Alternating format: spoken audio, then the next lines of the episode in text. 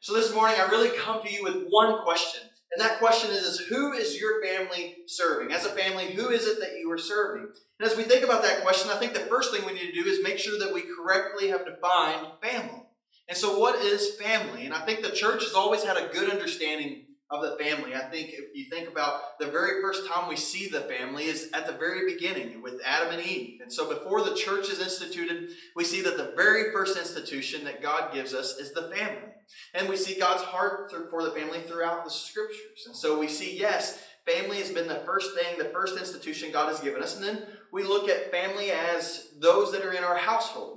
And you look at Paul's letters, and as Paul writes his letters, you see where he even addresses specifically the children or the parents or the husband or the wife. And so each one of them is, is considered part of a family, and even the servants at times.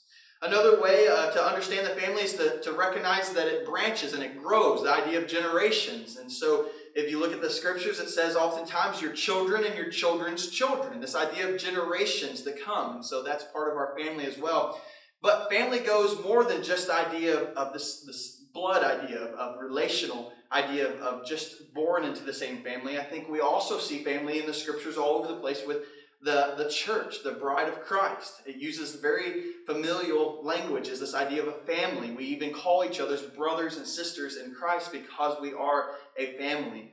And so when we recognize that, that we are a family, I say that to say when I'm referring to the family this morning, and even as we get into the family ministry launch here a little bit later, as um, I asked Jacqueline to come join me, then I want you to recognize that I'm talking to you and, and with you because this involves you. You are part of a family, a part of the family of God. And even if you live in the house by yourself, that is your family. You are a family. And so as we look at this uh, ministry that we're, we're launching today, it's really important that we understand that this applies to all of us. So please don't write off um, what we're talking about today as if we're just addressing families with children or, or young people. No, this is for absolutely every one of us at every season of every age. And so as we think about that, um, I, I came to Joshua. And I, I came to the book of Joshua because Joshua really had an understanding of the influence of family, I believe. And, and there's a particular passage, and it probably doesn't shock you when after I've told you I'm going to Joshua, that I'm, I'm looking at. And that's Joshua chapter twenty-four. And when you look at Joshua twenty-four, right before he... he Uh, he, he's actually like an old man, so he's like one hundred ten years old. So right before he dies, he's actually going to address the whole people of Israel, and he's going to give this kind of huge speech to them, and this this um, huge time of just addressing them. We're going to see another covenant made, and what happens is that in those first thirteen verses of chapter twenty-four, so you go ahead and turn your Bibles to Joshua chapter twenty-four with me. And those first thirteen verses, what Joshua's doing is, is simply, um, he's actually quoting God, and he's saying, this is what God has done. This is what he's done. Look at what he's done. And then we're going to see the latter part of that. So verses fourteen to twenty-seven is, is then we see the, the how he challenges the people to then respond to that. And that's where in the middle of that, right in the middle between these two sections, that we get those verses that's been quoted for three thousand years or longer. This idea of, of Joshua looking out and saying, um, you choose today whom you will serve, but for me and my household, we will serve the Lord. And so that's what he says there, and, and, and that's really, um, as I, I look into this passage, this, this whole chapter, well, the first um, big portion of the chapter, verses one to twenty-eight, I really see uh, what a biblical home should look like. And that's what I want to portray and communicate this morning to us is, is what does a biblical home look like? And when I look at these passages, I see four foundations that a biblical home must be built upon. And looking at this passage, four foundations that a biblical home must be built upon. And that first foundation is simply to know that God has been, that he is, and that he will be actively and graciously at work in our lives and in the life of our family. That God is actively and graciously at work. And so as Joshua recounts the story of God bringing him to the promised land, and as he's recounting this and telling the story, it reminds him of what the Lord has done. And so as I read this passage to you in chapter twenty-four, I want you to, to catch and grasp what it is that God has done and what it clearly states that God has done. And so look at verse twenty or chapter twenty-four of Joshua, verse one. If you're there, say amen. All right, here we are, verse one. Then Joshua gathered all the tribes of Israel to Shechem, and called for the elders of the Israel, for the heads, for their judges, and for their offices. and the presented themselves before the before God. And Joshua said to the people, "Thus says the Lord of God." And so, "Thus says the Lord God of Israel" is what it says. And so here's what God says. He says, "Your fathers, including Terah, the father of Abraham and the father of Nahor, dwelt on the other side of the river in old times, and they served other gods. But then I took your father Abraham from the other side of the river, and I led him throughout the land of Canaan. And I multiplied his descendants and gave him Isaac. And to Isaac I gave Jacob and Esau, and to Esau I gave the mountains of Seir to possess. But Jacob and his children went down to Egypt, and I sent Moses and Aaron, and I plagued Egypt, according to what I did among them. And afterward I brought you out." Very clear what God has done here, making it very explicitly clear. Verse six, "Then I brought your fathers out of Egypt, and you came to the sea, and the Egyptians pursued your fathers with chariots and horsemen to the Red Sea. And so they cried out to the Lord, and he put darkness between you and the Egyptians, brought the sea upon them, and covered them. And your eye saw what I did in Egypt. And then you dwelt in the wilderness a long time, and I brought you into the land of the Amorites, and dwelt uh, on the other side of the Jordan, and they fought with you. But I gave them into your hand that you might possess their land, and I destroyed them before you. And then Balak, the son of Zippor, king of Moab, arose to make war against Israel, and sent and called Balaam, the son of Beor, to curse you. But I would not listen to Balaam. Therefore he continued to bless you, and so I delivered you out of his hand. And then you went over to the Jordan and came to Jericho, and to the men of Jericho fought against you. Also the Amorites, the Perizzites, the Canaanites, the Hittites, the Gerzites, the Hivites, and the Jebusites. But I delivered them into your hand. I sent the hornet before you, which drove them out from before you. Also the two kings of the Amorites, but with not your sword or your bow. I had given you a land which you did not labor, and cities which you did not build. And you dwell in them, you eat of the vineyards and olive groves, which you did not plant." And so Joshua is simply saying, look at what God has done. Over and over again, from the very beginning, from calling out Abraham, he says, look at what God has done. You know, at this time, it would probably be pretty easy for Israel to kind of get in their head a little bit in the sense of, of they've won battle after battle after battle, and things are turning good. They're enjoying this, this land that they're at. And so it'd be easy for them to probably think, wow, we're something special, aren't we? Look at what we've done. And to kind of get prideful in a sense, and that's always a dangerous thing. And so I think Joshua here is knowing that as soon as you take credit for what the Lord has done, then you quickly you start to turn away from the Lord. And so he reminds them, he says, look at what the Lord has done. This has always been something that's been so influential in my family as I've been as I've grown up. This is something we've always come back to. For the simplest things, anytime we were experiencing God's blessings, we would slow down, we would stop, and we'd say, look at what the Lord's done. Look at what he's done. From the time I got my first job there at Subway, it was amazing. I, I started working and, and making a paycheck, and we would say, look at what God's done. To the time of when I bought my first truck, I was able to save up money from working at Subway, and I, I paid cash for my very first truck. And I remember purchasing it and bringing it home, and what did we say? Not look at what I was able to do. It was, look at what God has done. He's given me a truck.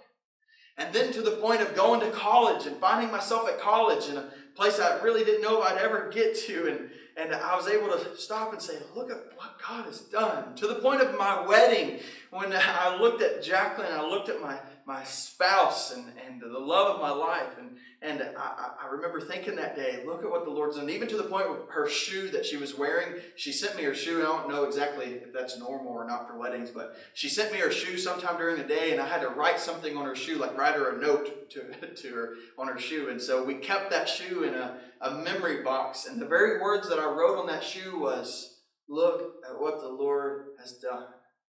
And so what an exciting thing is, I think about his words here that, and, and what he's sharing. That's essentially, that's the principle of what Joshua's doing here. He's like, look at what God's done. So I ask you today, like, has God blessed you? Has he blessed you? Can you look around in your life and, and just stop and think, look at what he's done? And and because that's something we should be doing often. We should be talking about that often. I, I think we should be able to look at our children and say, sweetheart, do you you remember that time you were scared and we prayed and God brought you through that? Or, or, or hey, hey, buddy, do you remember that time Dad lost his job and we were all a little fearful and we prayed and God provided him a job? Or, or, or hey, hey, hey, buddy, you remember when we prayed for your aunt and uncle to know Jesus? And look at how God's drawing them. Look at what God has done. I think that should be um, normal language in our families. Look at what God has done. Not only do I think that, but scriptures are really um, commanded of us. Deuteronomy six four, where it says, "Hear, O Israel," and it tells us that the Lord our God, the Lord is one. You shall love the Lord your God with all your heart, with all your soul, with all your strength. And then it says after that, it says, "And these words which I command you shall be in your heart. You shall teach them diligently to your children." It says, as you walk, as you talk, uh, it says, as you talk to them and you sit at the house, or when you walk by the way, or when you lie down, or when you rise up, you shall bind them as a sign on your hand, frontlets between your eyes, on your forehead, to the point of putting them on doorposts and gates in your house. It says, take these words and remember them. Look at what the Lord has done. And so we're going to build a house that worships the Lord and fears the Lord and serves the Lord, then we must recognize that His hand has been actively and graciously at work in our lives. It's the first foundation. The second foundation is to know that God is worthy and should be worshipped in our family. To know that He is worthy and should be worshipped. You see, as Joshua records all that God has done, and he, he shares and quotes really God saying all that He has done. Then he comes into this transitional period in verse fourteen, so twenty-four, verse fourteen. It says this, "Now therefore fear the Lord, serve Him in sincerity and truth, and put away the gods of your fathers." Um, it says that, that serve on the other side of the river in Egypt. Serve the Lord. And, it, and if it seems evil to serve the Lord, choose for yourselves this day whom you shall serve, whether the gods of your fathers that served that were on the other side of the river, or the gods of the Amorites in whose land you dwell. But as for me and my house, we will serve the Lord. He says, now therefore, we fear the Lord. Now therefore, because of what God has done, because of who He is, let us fear the Lord, and not the sense of terror, but the sense of reverence and worship, this, this, this idea of, of knowing who He is. And it says, let us have this inner devotion of, of who God is and toward God. Let us worship God. And this is more than just an atmosphere. It's, it's more of an atmosphere than just like a program, or, or it's really um, more than a, like a relationship than it is an event that you participate in. This is who we are. It's an inner devotion. It's the very essence of who we are once we recognize who God is, this fact of just worshiping Him. So we see that uh, is what we're called to do, to worship Him. And that's not something we do just on Sunday morning. We don't just come and sit and listen to music and, and hear preaching and, and call that worship. In fact, that's probably more tradition if that's all we're doing. The truth is, is that we should be drawn in such a, a, a relationship of God, to know that He is so real and personal in our life that we are brought into this communion with Him in which we have come to know Him and love Him. And that brings us to a place of wanting to praise Him in music. And it brings us to a place of wanting to dig deep into His Word. And it brings us to a place of gathering together. But that's not just a Sunday morning thing. That's an everyday thing in which we're called to worship the Lord. And men specifically have a huge responsibility that God has given us in this. And so men, I'm talking to you, to the dads and the grandfathers and great-grandfathers, the uncles, the friends, the brothers, whoever it is that you are. I'm talking to you, men, because I believe for too long we have let women carry the responsibility of spiritual leadership in our homes.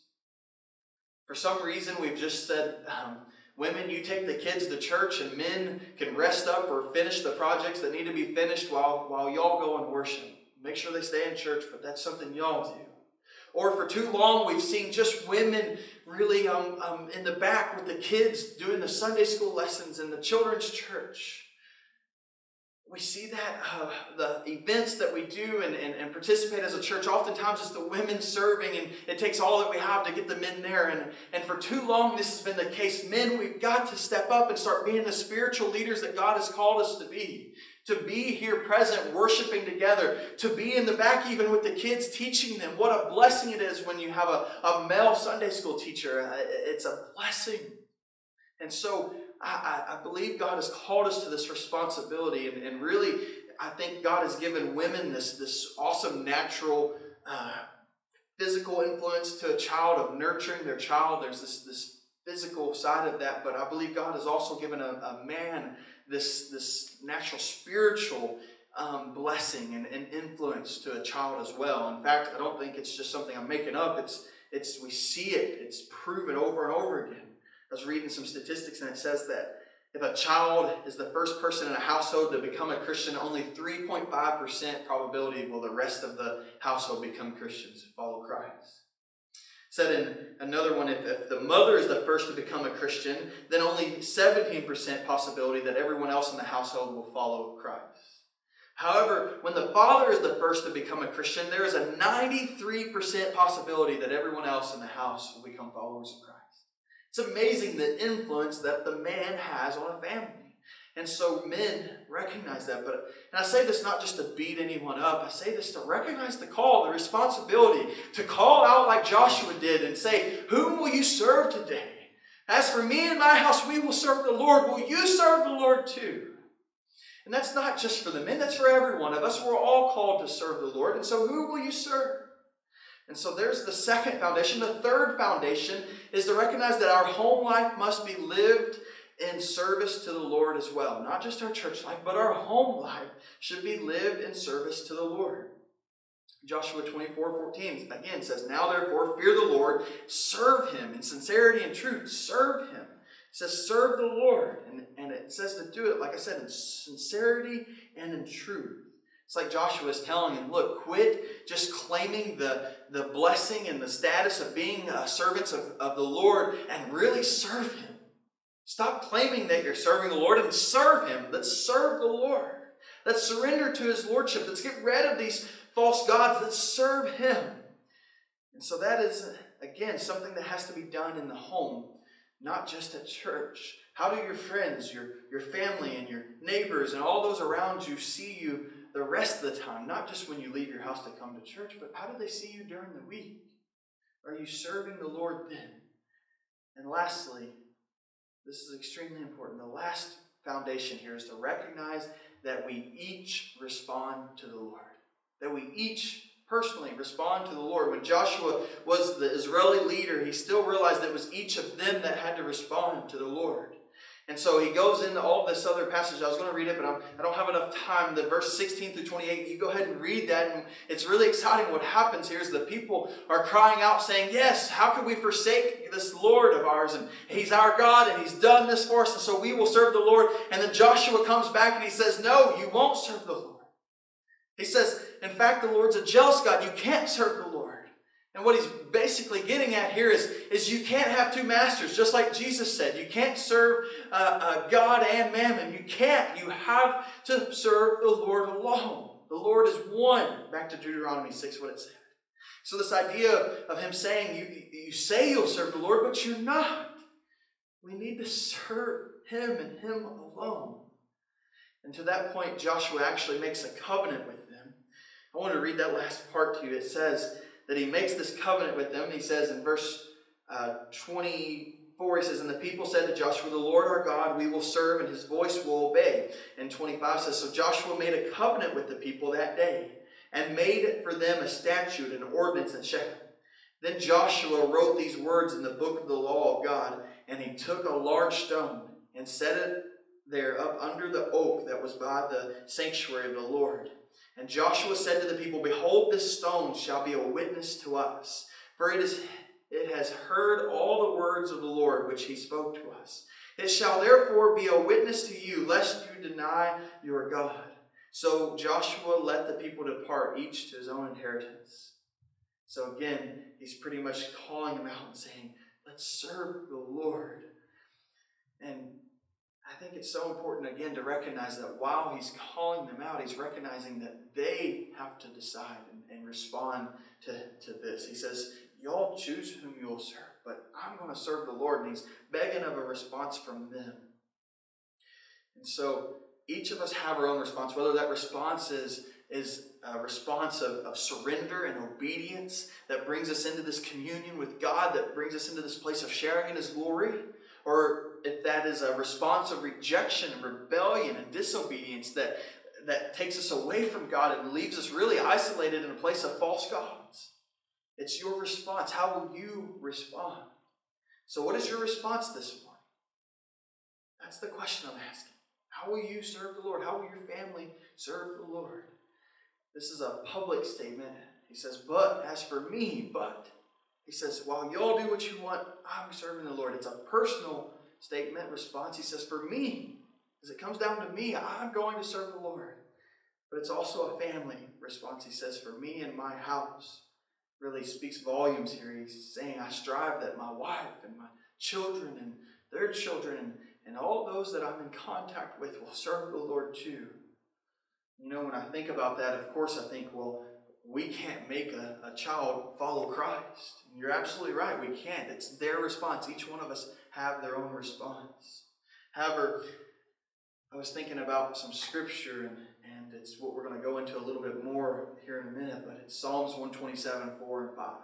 And it's in that place where it says, behold, children are a heritage from the Lord, or a gift from the Lord. The fruit of the womb is a reward. It says they're a gift from the Lord, a heritage from the Lord, like arrows in the hand of a warrior, it says. So are the children of one's youth. So I got to thinking, you know, it calls children like arrows. And so while I cannot, while I cannot um, make a child decide to follow Christ, of course that is, that's their response. But what I can do is I can take and I can shoot them in the direction of the cross. And I can take and I can shoot them right there in the direction of the cross. And while they might not choose to respond to the message of Christ, they will certainly be shot running full-fledged in the direction of Christ. And that is much greater than the opportunity if, if I was to shoot them away from the cross and somehow the arrow had to turn and, and, and be directed back toward the cross. Much harder in that situation. And so think of your children as an arrow, just as the Bible says, like a, in a warrior's hand, and shoot them in the direction of the cross. So I'm asking you again, what is your response today? What is your response? Has God given you clarity this morning on, on what it is in the way you're supposed to respond? Is your mind made up? Are you ready to commit and say, I'm going to serve the Lord? The application could not be clearer this morning. Choose for yourselves whom you will serve this day. Whether you're choosing for the first time to follow God or whether you're recommitting for however many times it's been, that you just simply say, today's the day I need to serve the Lord. I need to follow Christ. And so if that is your response today, I want to encourage you to pray together with me today. To, to literally come to the altar and pray with your family. Maybe, Dad, you say, hey, as a family, let's go to the altar and let's pray. Let me pray over you as a family. Dads, why don't you do that today? If you're watching online, dads, why don't you, you come in and take and, and tell your family, hey, let's let's take some time and pray right now. Let's pause this, this, this message and let's pray. Let's pray together. Let's pray as a family. Let's run to the cross together as a family. Choose for yourself this day whom you will serve. As for me and my house, we will serve the Lord. Father God, Lord, we come to you this morning, Lord, and ask for your grace, Lord, to be made so known. God, as I know many of us are coming to this place today, knowing that um, our families are not perfect. God, we've struggled in the past. Sometimes we look and we look and see our children are already grown up and we see our failures and we wonder what we can do about it now. But God, let us know that you're a God of restoration.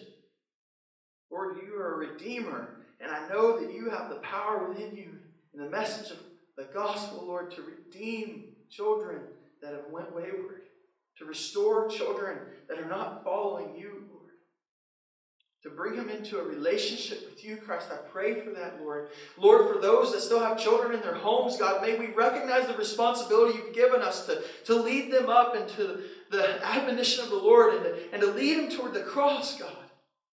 Lord, help us. Lord, as a church, whatever stage of life we're in, let us come together as brothers and sisters in Christ and be the family of God that serves you, that encourages one another, and that wants to see your name glorified. Ultimately, at the end of the day, this wasn't about Joshua or the people of Israel, Lord. It was about you and your glory. Lord, may that be the case this morning. In the name of Christ we pray.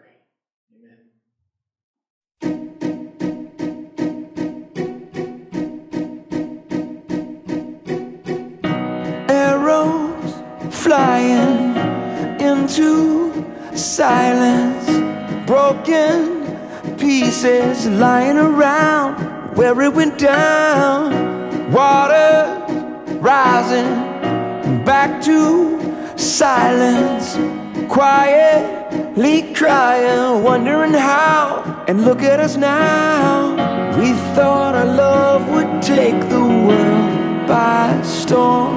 Are we too far apart? Two worlds among the stars. You're gonna take a piece of my heart if you leave. So it's two separate ways, or am I too late to say? I wanna fight for what we got, 'cause I believe in family, in family.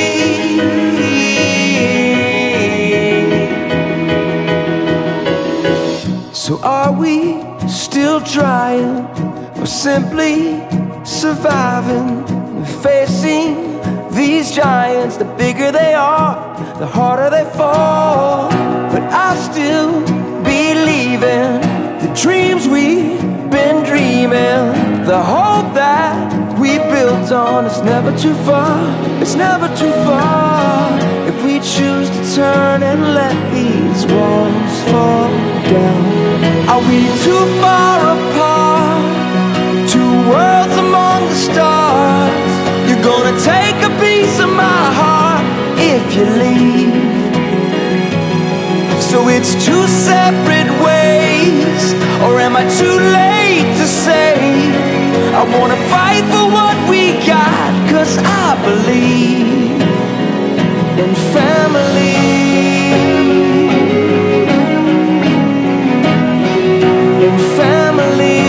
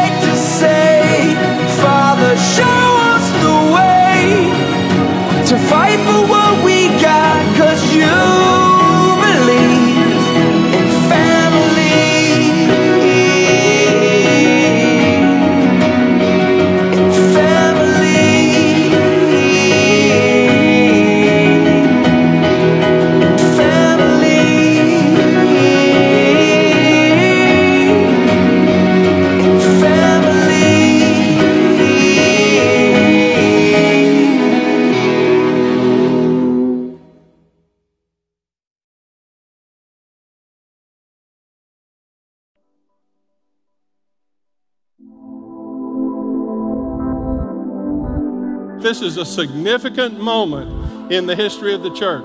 The local church has never been more innovative in what we do during the one to two hours we have them on the campus. But our problem is what's not happening during the rest of the week. One of the reasons why we in the church don't talk about family and marriage is because we haven't done a good job with our own families at times. Let's be honest. A lot of us struggle with this idea of family ministry because we're not living it out ourselves.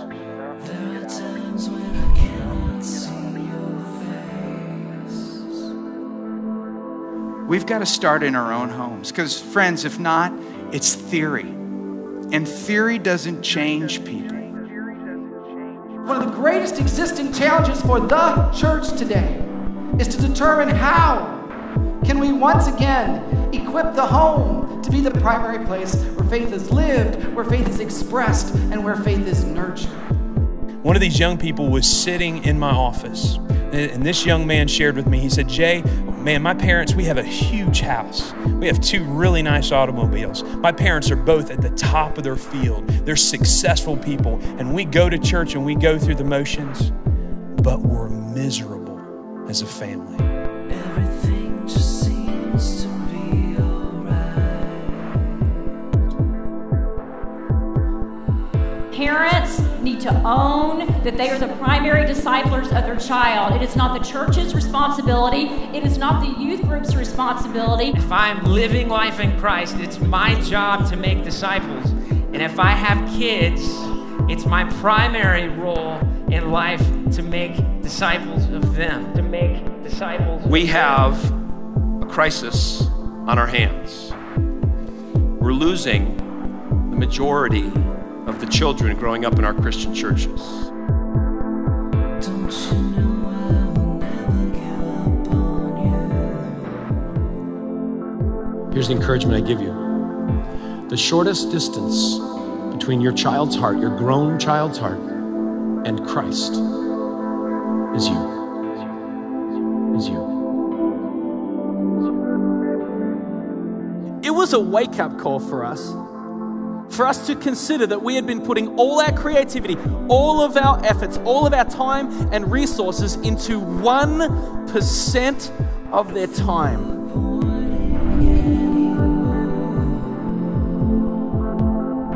Some of us, even in this room, have been trying to wake up the American church to the home for about thirty years, and the American church has always rolled over and said, "Don't bother me." I want to say to those guys and to everyone else that cares about this issue, you being in this room these days is the church waking up. It has finally happened by God's grace, and we are about to take off on the journey of our lives. I'm telling you we are.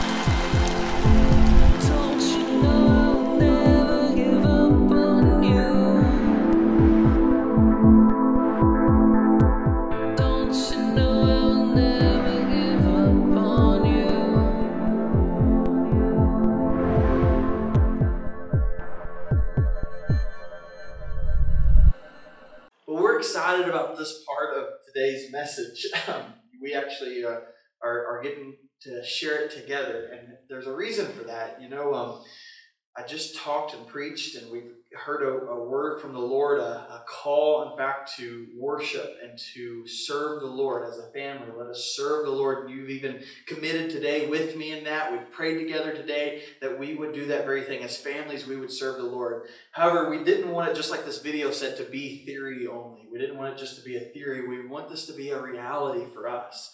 And so with that said, we didn't want to just do a normal Um, service in which we, we just do a message and a call and a response and then just kind of say, see you later and, and have a good day. We really wanted to be intentional with, with it this morning, and, and because we feel like God has really been pouring this message of, of um, family ministry onto our hearts for, for a long time now. For over the last couple of years, we've been seeing it. And of course, in hindsight, you can even see even more how God has been leading us into this place. But um, there's such a, a joy and excitement that comes when we really think about what is family ministry and what is that going to look like at our church here at Friendship Baptist Church. And so that's what we're wanting to do. That's really all we're doing, is just sharing with you what we feel like God's vision is for this, for our church. And as you heard the last part of that video there, um, finally we have uh, we've woke up. We, we have come to our senses to realize that, that it's not just a one-hour thing here um, that's going to work. It's going to make disciples. The call to make disciples of all nations is not going to happen just Sunday morning from nine to twelve. It's got to be more than that. God is working more than that. He is a bigger God than that. And so we are um, trying to work with uh, what that looks like, though. How do we do that together? Because um, somewhere in the American church that has dropped, and, and we've seen this, this the contrast of where it's just a Sunday morning thing a lot of times. And so I hope that even as we're talking, you would be praying and, and asking the Lord to, to communicate through the Holy Spirit exactly what this mission and vision is, because we believe it's from Him, first off. So let the Holy Spirit be the one that's communicating this today to you all. um, whether you're here in person or, or online, because uh, we feel like this is such an important message to get to you today. And so with that said, I'm not here alone. I got my wife here, Jacqueline, and she is our family ministry coordinator here at our church. And I, I uh, that um, is a role that, you have called, that God has called her into, we believe, and that you as a church has affirmed that and, and called her as well as, as your family ministry coordinator. And so as you think about that, I want to just kind of introduce you that way as the family ministry coordinator. What is that? What does it look like? And, and who are you? Well, I'm Jacqueline. I'm the family ministry coordinator. Um, and honestly, what is it? We are still figuring that out ourselves, honestly. But I will, I'll give you a little insight of where we've um, came from and where we are right now in family ministry. So most of you guys know that I've been the kid ministry director here for like the last two years. And what I noticed about about myself is I I love kids. I love kids. But I really enjoy talking to the parents, too, when they would come pick them up. And I also really enjoy getting to know the women in our church and the men in our church and even the youth in our church. I enjoy talking to all of them. But then I just realized, I realized, not realized, I realized that there just seemed to be some kind of disconnect. That with kid ministry, we were just reaching out to the kids, and youth were just reaching out to youth. And I felt like we needed that connecting factor that connected the entire family unit to the church. You know what I mean? And so this may look as if we are dealing with families with young kids, but truthfully, as your family ministry coordinator, I want to come alongside every woman in this church. Every, I want to work with our men's director to come alongside every man in this church. I want to make sure that whatever you are struggling with, whatever you are broken about, whatever the Lord is dealing with your heart on, I want to make sure you get connected however you need to con- to continue to be able to move forward um, in seeking the Lord. And with young families, they just have a, a unique opportunity to disciple their own kids. And so there will be some tools that we talk about today for young kids, but know that this is really for all walks of life, because we all, we all learn, can learn more and more every day how to seek the Lord. Yeah, and that's done um, at a very uh, basic level as a family of God. We all here together today, um, as we're followers of Christ, are considering ourselves as a family of God. We call each other's brothers and sisters. And, and so as a family of God, how do we serve the Lord together? How do we seek Him? And I love the role that God has called you into to help connect that. And, and a lot of that works kind of behind the scenes in a sense of, of with the different leaders, with the youth director, the kids director, with the men's director, women's director, and with me as the pastor, and all the different ways in which we're working to throw events and, and, and opportunities to, uh, really not events, opportunities to connect is a better way of thinking about it, um, that the family is kind of in the background saying, how does this serve our families? How does our families uh, have an opportunity in this to come together to serve the Lord? And and so just I love the the the, the intentionality in that. And that's really what we felt like the Lord was was giving us. We just had this, un, this, this burden uh, of, of seeing uh, the the different categories, and not only within the different ministries, but even within the, our families themselves. We have fellowships, and at times we have um, just a family setting over here by themselves, and we have a family setting here by themselves, and a family by themselves. And my desire is to see that God would bring our families together in a special way where they're serving together and giving glory to God together, and, and that God would just do something amazing and miraculous in that. So, um, and when a new family comes in these doors, that it's not just an awkward, like, um, this is one big family and I can tell this is a family, but is there room for me? No, that we're the first ones as a whole group to come in and say, no, grab a chair, come on in, or, or sit in a pew, come on in, or, yeah. or whatever it is that we're doing, just to drag them along with us and to, to walk life together. Yeah, and they won't get those awkward small-town stares, like, yeah. who is that person that just walked in? Right. It's so funny uh, when you have visitors coming and, and um, they're, they're guests, and, and after they leave, it's always like, okay, I think they're related to so-and-so who's related to so-and-so. We've got to find all these connections together. Yeah. But at the end of the day, the beauty is, is that there's someone that God has um, called to this place to worship together with us that day, and for us to love, serve, and to encourage and strengthen, and uh, to give God glory through and with. And so. And I'm so excited to see, like, as God strengthens the individual families in our church, He's going to strengthen our church family, because yeah, we are the church. That's and right. So that really excites me. Yes. And so you might wonder why I'm here. Why didn't I just let Jacqueline come and say a few words? And uh, that's a good question. I could have, like, like she was saying, this is something for all people of all seasons and all stages of life. If this was just something for the younger families, I could have just simply said, hey, on Saturday we're having a conference and Jacqueline's going to speak to the younger families. But I didn't think that's what this was. I felt like God is calling this to be something bigger than that, something greater than that, something that um, brings in our entire church family. And so that's why we wanted to do that this on a Sunday morning right here before you, saying, hey, here we are. We believe this is God's vision for us. And uh, here we are together, ready to, to just run toward Him and, and doing it. And so it's something that, that all of us are involved in. And so um, that's why I'm here. I want to walk through this uh, too and, and show you just how much I believe uh, in my own heart this is something that God is calling us as a church to, not just Jacqueline to, to be involved in this. No, this is a ministry that He's bringing us all into, that He's going to use her in a special way, yes, but He's calling us all into this ministry. So, um... let me ask this question. With, with all the different noise and all the different um, kind of inlets that we have in the world today, say uh, uh, someone is, is listening, whether in person or, or online, uh, with all the other places they could listen in, why should they kind of tune in and listen to us right now? Well, first off, I think that's biblical. It's biblical for us to... Um, look into and find scripture yeah. for um, how we should live. Yeah. And I feel like with the, the tools that we would love to offer um, the fam- the individual families in our church and the church family as a whole, I think it's very intentional and it's very um, not intimidating. Yeah. I feel like for parents, it, um, it for parents with small kids, that video could have been intimidating. Don't you think? Sure. With them saying, you are the primary discipler.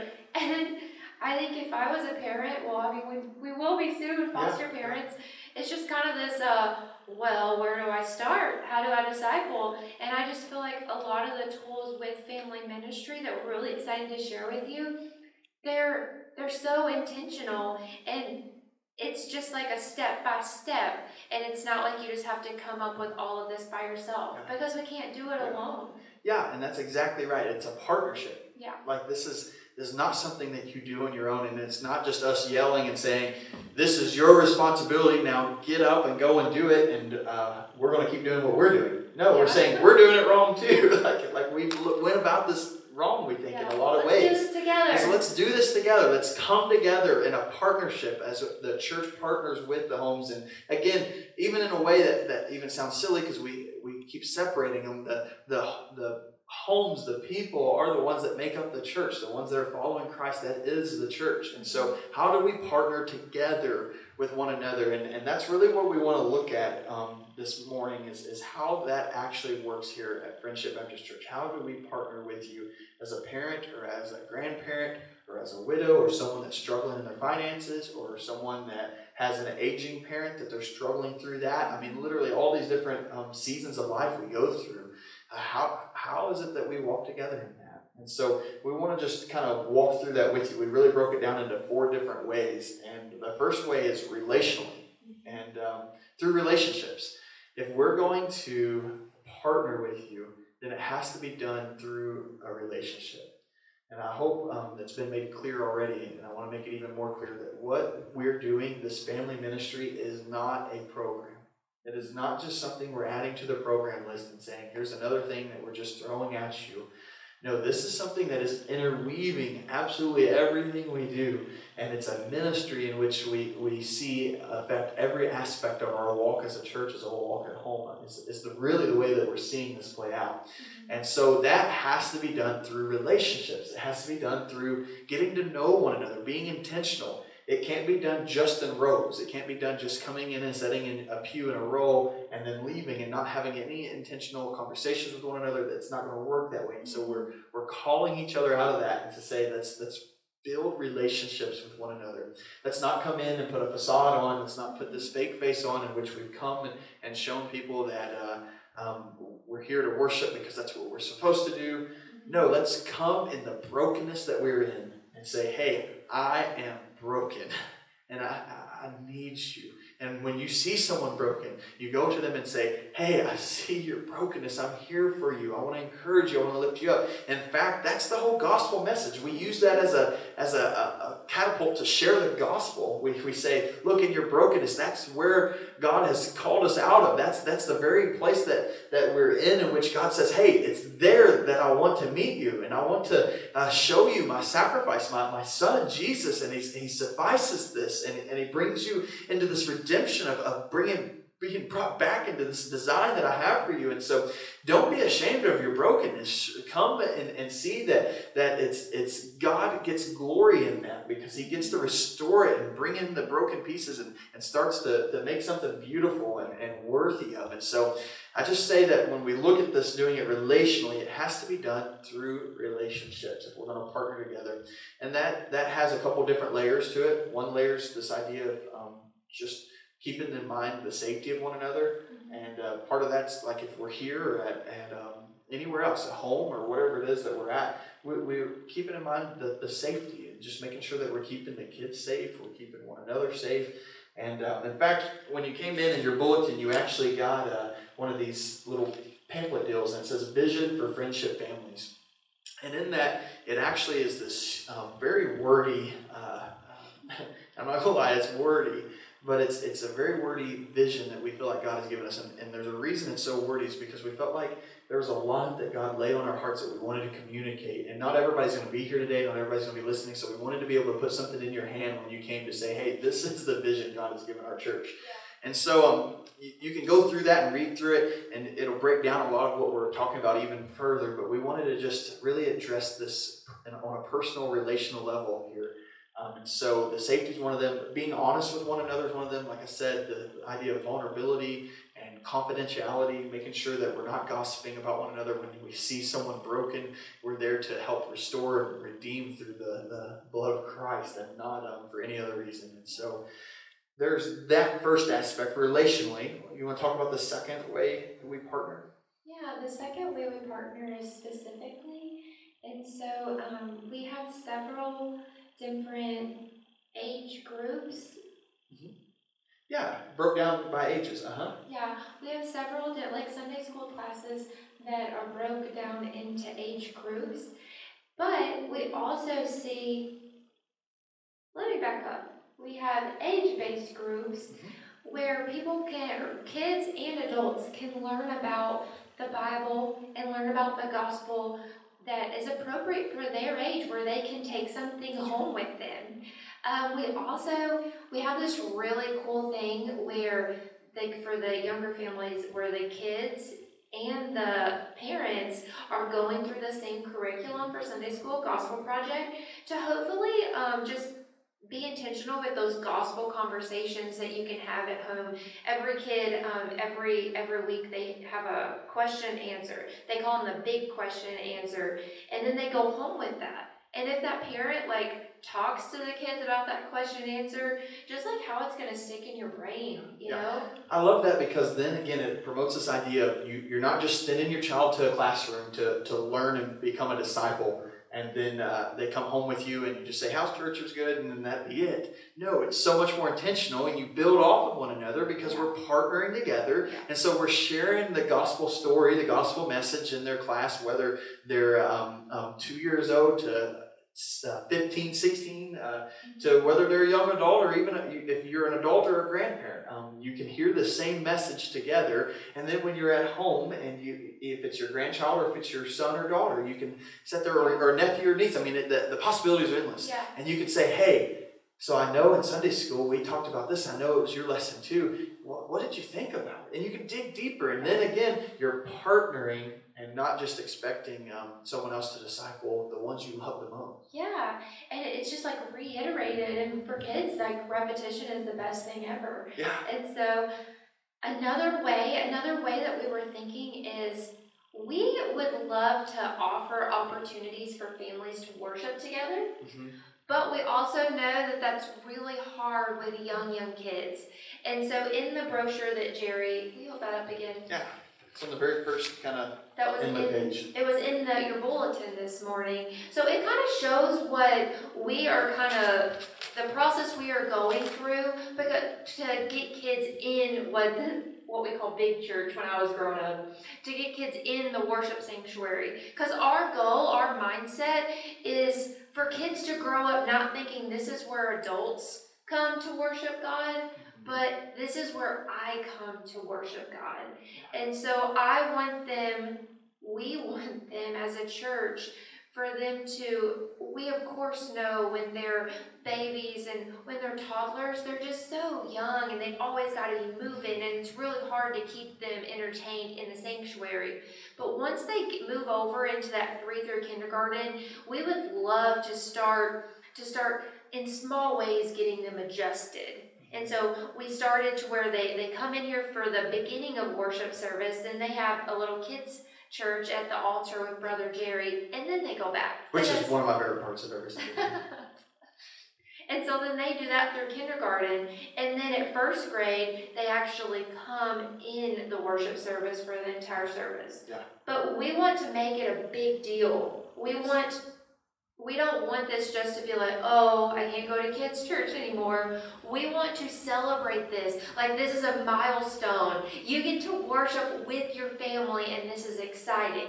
Yes. And so with that said, are when the kids come into the sanctuary, they will get they will get a Bible. Yeah. In fact, it's something we actually are, are partnering again with you from the very time that you um, have a, a child come into your home. And so from the time of birth, this is a way that we're partnering with you. And so I love the fact that you're talking about this transition of ages and um, to realize that that we do learn differently and uh, we we do have um, different energy that has to be let out. and uh, so uh, sometimes a, a kid needs to be able to run every so often and things. And so we have a lot of teachers in here, and so I know they understand. Yeah. Um, but but to see that that the gospel being presented and proclaimed to them at those age-appropriate ages just blesses my heart to know that that um, there's people in our church that love them enough to, to share that with them. But not only them, but then the parents build off of that. And so the way we partner with them, like you're saying with the Bibles, is when you're you have a child that comes in your home and, and you um, have a baby,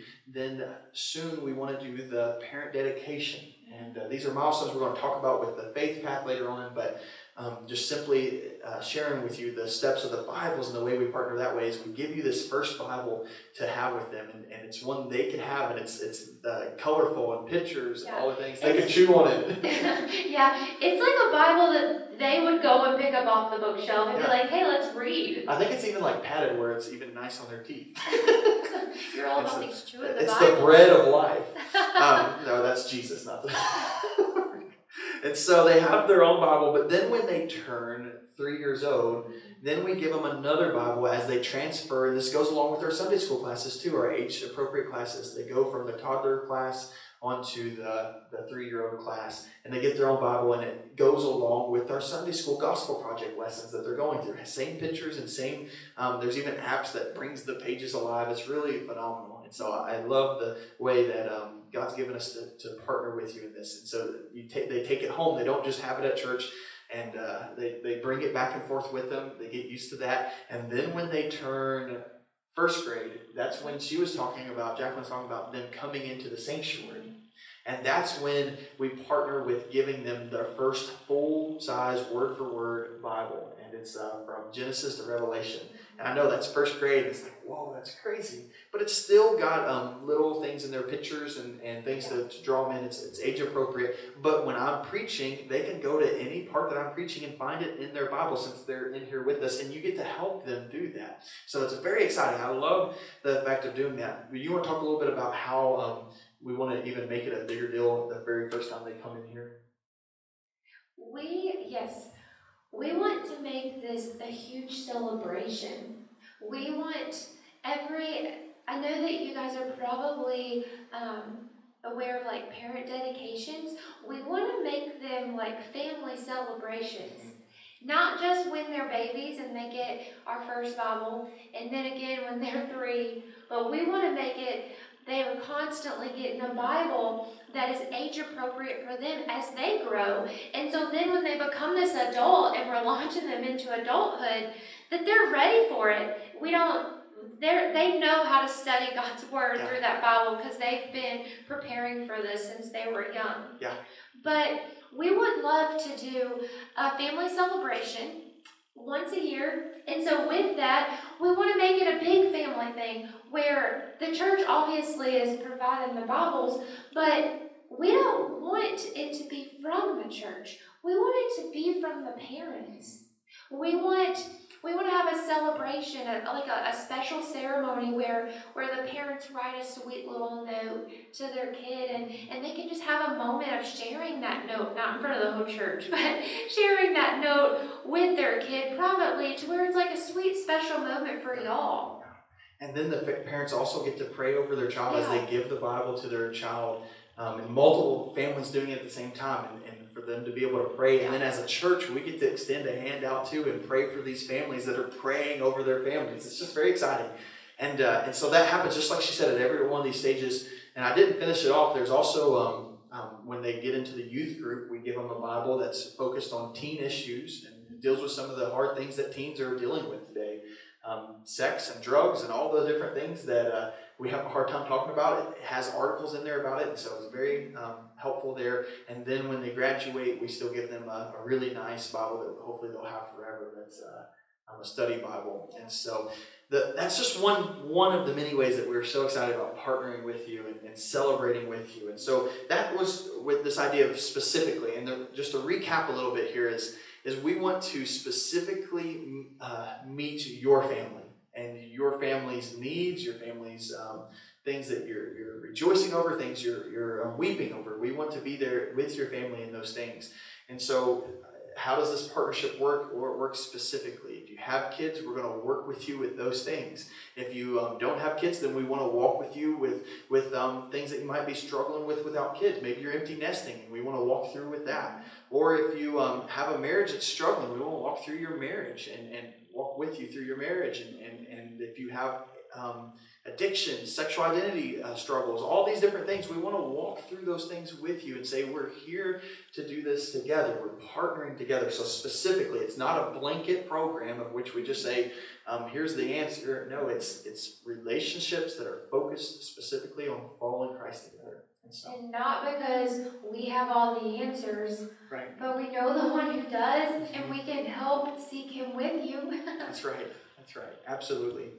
And so, relationally, specifically, and this next one's probably one of the most exciting ones, um, at least most practical ways, is, is by equipping. And so, not only are we meeting you relationally, but specifically, but also in an equipping way. And so, we have so many different tools that we're trying to implement, and we're trying not to overwhelm you. Please don't be overwhelmed. Simply know that this is just a quick ten thousand um mile-high view of, of what family ministry looks like and how we're excited about some of the things, and maybe some, some little thing uh, sticks out. Come find Jacqueline later on and talk to her about it. I'm not trying to overwhelm you, but I want you to just catch a glimpse of what God's up to. And so with that being said, equipping. And one of the biggest tools that we're talking about is, is what we call the faith at home. And, and you've seen it for the last several weeks now. We tried to do this big coming soon thing and, and open it up whenever I came back, and then things happened. But yeah, having people peek through the sheets. They're like, we know what it looks like. Yeah. I looked back there. Cheaters. Cheaters. Um, but you've seen it the last couple of weeks. You kind of caught a glimpse of it, and that's good. It maybe become a little familiar with it. But that right there is kind of the hub of family ministry, the center of family ministry, one of the biggest tools of equipping you for family ministry. And so I want to just kind of walk through um, the different tools on that for a second, if mm-hmm. that's okay. And so um, the the first first off, what you'll see as you came in on the back, there's actually um, these appraisals. And as you got this appraisal, I want you all to fill that out and turn it back in. Please turn it back in.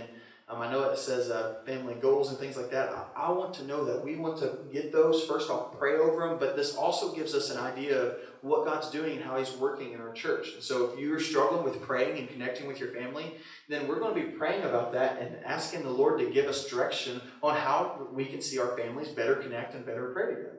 And so it's just a, another tool of helping us see where y'all are and how God's working so that we can do that. And every couple, um, maybe once or twice a year, we're going to have these campaigns. Yeah. And as you came in, you got these little overview packs. You'll see something similar similar to that. And it's a pack for every family. And it's just a creative way of, of being intentional about a specific event. There's things for grandparents, things for um, connecting for to you is one of them, of, of getting a... Uh, disconnected from electronic devices at certain times during the day so you yeah. connect with your family. Just all these cool different ways of connecting. So that's one of those tools. That there are appraisals that's actually on the back wall all the time. You can get one from there. Yeah. And uh, we want to do that regularly. And so that's uh, one, one area. If you look at the wall, there's really three different areas on it. And so on the left side, if you're looking at it, on the left side is what we call pointers. And they look like this. And so they're called um, pointers, and, and I just grabbed a couple of them. There's one called Caring for an Aging Loved One. Uh, there's one called Addiction Issues. There's one called Building a Strong Marriage, Single Parent, and uh, there's all kinds of them. I mean, there's over thirty of them that we have back there. And these are all what we call pointers in which if you're struggling in a certain area of your life, whether that's a certain point in your life, whether that's your marriage, your um, parenting, whether that's um, uh, your parents or financially, again, all these different ways we all struggle. We understand that we struggle, right? Um, whatever way that is, we have these little pointers that point you to Christ In, in very practical ways. You open them up and there's just um, certain things that get your mind working on, on how we can um, seek Christ in this area. But what I really love about it is, is after we kind of walk through that, and they're all very unique to this, and we walked through all of them, wrote a lot of them, and, and uh, the next section says going deeper. And that going deeper has extra resources. If you're wanting something more than just a quick little read, There, there, it recommends books that we have read and that we've looked through and recommend to you uh, dealing with that specific issue. And so very exciting. You can read these books and, and um, just seek the Lord in that and, and be uh, uh, just uh, see all kinds of uh, benefits that the Lord gives us as, he, um, as you read through that. And also we have, a, I'm telling you, there's all kinds of stuff going on. We have a Faith at Home library that we're working on. And so if you go into the office area, there on the wall, there's a Uh, a bookshelf that actually came from the O Church. Is pretty cool. And so it came from the O Church. We restained and uh, did it, and, and we're using it as a Faith at Home library. And so any of those going deeper books, that's the only books that are going to be on that shelf. And the purpose of that is so that when someone sees that, they say, oh, I really want to go deeper. Um, they don't have to wait on the book. They can go get it right now. And of course, this is going to take a little bit to build. We're, we're hoping that some of y'all will buy some of those going deeper books and then donate them and put them there. And that way, Um, we'll we'll have eventually have them all, and people can just kind of go and borrow them. And so, uh, looking forward to that. So, my goodness, that's the pointers. That's part of the pointers. The last part of the pointers is then friendship ministries and the, the way that we go deeper as as a church. And so, if you're dealing with any of these specific pointers, how can we as a church um, kind of walk with you through that? And so, whether that's a small group, a Bible study, a A counseling or, or literally whatever it may be, it's ways we can specifically walk in. And again, all that's customly for you in that uh, point in your life. To connect you yeah. to our church. So there's the pointers. You want to share a little bit about Faith Path? Yes. So Faith Path, I am really excited about Faith Path. It is basically a path. And it's on the right side if you look at the yeah. wall. Yes, if you look at the wall here, there's a, a black shelf, and it's that's the Faith Path. Mm-hmm. It actually has a picture that shows the path. And so there's like, I want to say like nine of them, and it's literally just, can I have one? Mm-hmm. It's uh, envelope. And so this one's actually the overview, but the first one would be overview, and then you would get one at parent dedication, and then blessing. And they're, they're just like every one to two years, you'll come and you'll get these. And what they do is there's like a, a D V D in here, a letter from, from Jerry, Brother Jerry, and there's like different ways for you to be intentional with your kids, with your, yeah, with your kids. This is kid focused. Um, for that faith foundation that they're wanting to set. And so overview is just letting you know like what is about Faith at Home. We actually are handing these out today so you can all take them home yeah. and kind of yeah. get an idea of what this faith path is about. Yeah, one per family. Everybody grab one. Make sure your family has um, this envelope. And uh, absolutely, so pointers are more kind of all over the place. Whatever kind of point season you're in life, the faith path is very specific to children. Um, from birth to eighteen years old. And so, um, exactly right. And so, as you look at that, um, you might say, well, my child's already um, nine or ten, I've already missed half of them. It's not like you can't go back and, and look at them. It's not just for that age. It's just, these are recommendations to really be focused and intentional and strategic and seeking the Lord on, on how to um, proclaim the gospel really in, in different ways throughout the years. And uh, that happens through showing prayer, through worship, through the Bible is actually one of them. And so all these different ways in which um, that happens. And so I really hope you would check that out if you have a child in your home especially. Um, make sure you get the one that's appropriate to their age and even get the overview and kind of walk through that too. And talk to Jacqueline. She's going to try to hang around every Sunday. That's kind of her, her role now is, is to help families connect and see that. And so she's going to try to be around the Faith at Home wall, and you can ask those questions to her. And the faith that's kind of... Um, Um, it's really deep, and so I recommend going home, opening up that overview pack. Uh, there's these things we call recipe cards in there, and if you have children, it's these little games you can play with them to kind of get them excited about what, what this whole faith path is. And then there's a D V D, like she was saying, that actually has a recording of me on there that where I'm addressing some things, and then also some other pastors, even other parents. And that's with every envelope, and so... very excited about that. The last part of Faith at Home wall is the idea cards, and they're just these little things that says idea cards, and there's one for marriages, and then there's two for parenting, one with younger kids and one with older kids. They're just intentional things, and kind of like date nights or, or family nights, things you can do as a family or, or as husband and wife, and so... And those will, those will change ever so often. Yeah, yeah. In fact, like we said, this is something we don't want to just put up and say, oh, this is really exciting, catch a lot of um, traffic, and then over a couple months it just kind of um, fades out. We don't want that to happen. In fact, we're looking at always changing it a little bit as far as the idea cards go and different things, and then these campaigns that we do um, once or twice a year always pushes us back to this yeah. place. And so it's something that we're trying to use um, effectively as a tool to continually keep in mind that we are doing this together, partnering together as a family, and we want to equip you in that. And so all that said, those are just some quick things. Of course, um, Jacqueline has got a background in uh, social work, and uh, she's got her uh, bachelor's degree in social work. She spent a lot of time in, in even uh, C P S and has that history of walking through. She spent time uh, as uh, working in an um, adoption agency. And so um, it's kind of interesting how God has provided to uh, some of those experiences. Um, we're not professional counselors, but we love to sit down and walk through um, situations in your life and just try more than anything just to show you what God's Word says and, and, and, and walk through that together. So we're always willing to do that too. And so that's some of the big tools there, the Faith at Home. You got this idea of um, counseling with us. Uh, there's, what else? Well, today is actually a special day. I know it's Family Ministry Launch, but it's also a fifth Sunday. That's right.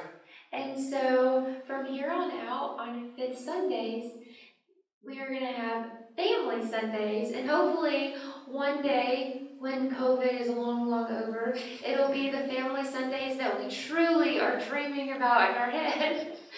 But we are wanting to have family Sundays where all the kids are in here. There will still be classes for toddlers and nursery uh, during the actual worship service, but it is going to be extremely kid-friendly. Right. Like almost kind of like Vacation Bible School friendly, right. Would you say that? Yeah, pretty close.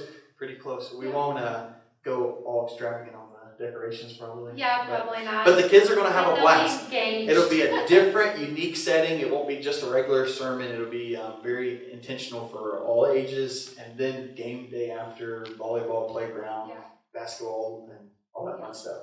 We have a we have a playground that we put up. Yeah, this time. That's another tool. It's not just a, a property. It is a tool yes. used for, for joy and for connecting families. And bring your family. Yes. It is open to you. Yes. We want we want this uh, this whole property to be used by your family. Me and Jerry, we get up every morning and walk, yeah. and we are looking forward to the day where we have kids, foster kids, and we can walk and then go play on the playground. Yeah. I mean, use this as a tool for you yeah. to get out of your house.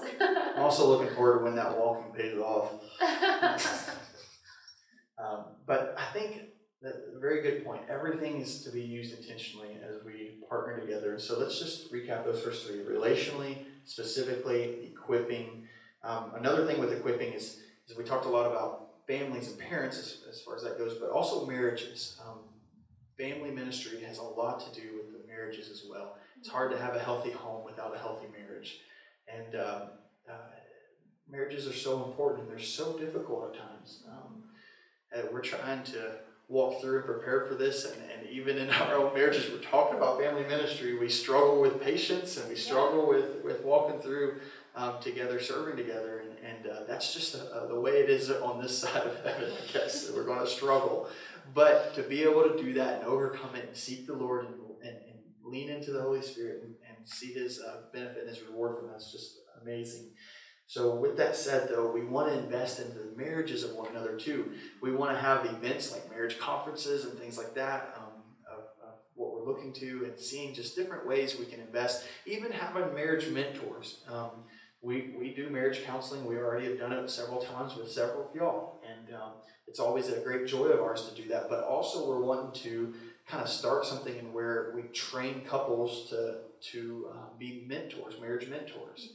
And uh, you go through a little training. It's like, I think, six weeks or something like that. And uh, it helps kind of walk through some things. It might be twelve weeks. But there's this idea of just intentionally walking through. And then you get a certificate at the end, and, and it helps you. And once you do that, then I start partnering you with some of those marriages that, that are wanting advice. And that's another thing is you don't have to wait till your marriage is falling apart to have counseling it's, or, or, or even investing in to um, listen to some wisdom from someone else. I think it's so important to realize that we are to walk together part, in a partnership, relationally, specifically, equipping, and that happens um, all the time. We, we learn just as much as we go through the marriage counseling as the other couple does, I'd say, yeah. every time. And uh, and so it's always important to, to invest and to be invested in. And so that's discipleship. Lastly here, serving.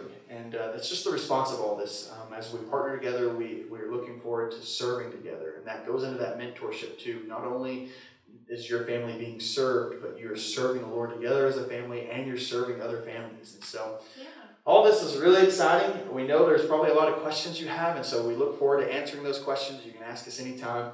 Yeah. Um, I hope that you've been blessed by this. I'm just going to simply uh, uh, pray us out and And just ask the Lord to, to bless this whole journey, this whole adventure. So, Father God, Lord, we love you so much, Lord. And God, we're so grateful for the movement that you're having right here in our own hearts, Lord. God, to hear um, your vision, your, your mission here as far as what this looks like for our church and what you're wanting to do with our families, Lord, of all seasons, of all ages, God.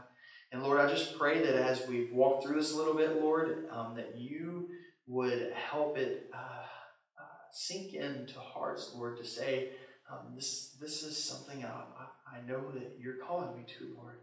Uh, you're calling me to this place of, of partnering together as a church and, and to be intentional with my family, Lord. And so I pray that that, that response would be um, all across this room, Lord, that there would be those in here that, that leave this place saying, I um, need to do this with someone else. I can't do it alone anymore. And may we partner together for your glory alone, God. May we rejoice with one another. May we weep with one another. But more than anything, may you be glorified, God. Lord, thank you for Jacqueline and the way she's uh, fulfilling this role as family ministry coordinator. I pray for her as she helps our church um, in this transition of connecting families and working with families, Lord. Help us um, do this together, Lord. We love you, and it's in the name of Christ we pray. Amen. One last thing before I close here. Um, tonight, if you're wanting something to do, we have a movie that we're suggesting you watch tonight, and it's called Like Arrows. And we didn't even talk about this verse too much, but children are a gift from the Lord like arrows in the hand of a warrior. And it's Psalms one twenty-seven, three and four. And I just um, would, would uh, encourage you as a family to go and watch this movie. It's on Netflix for free, or you can rent it on Amazon Prime.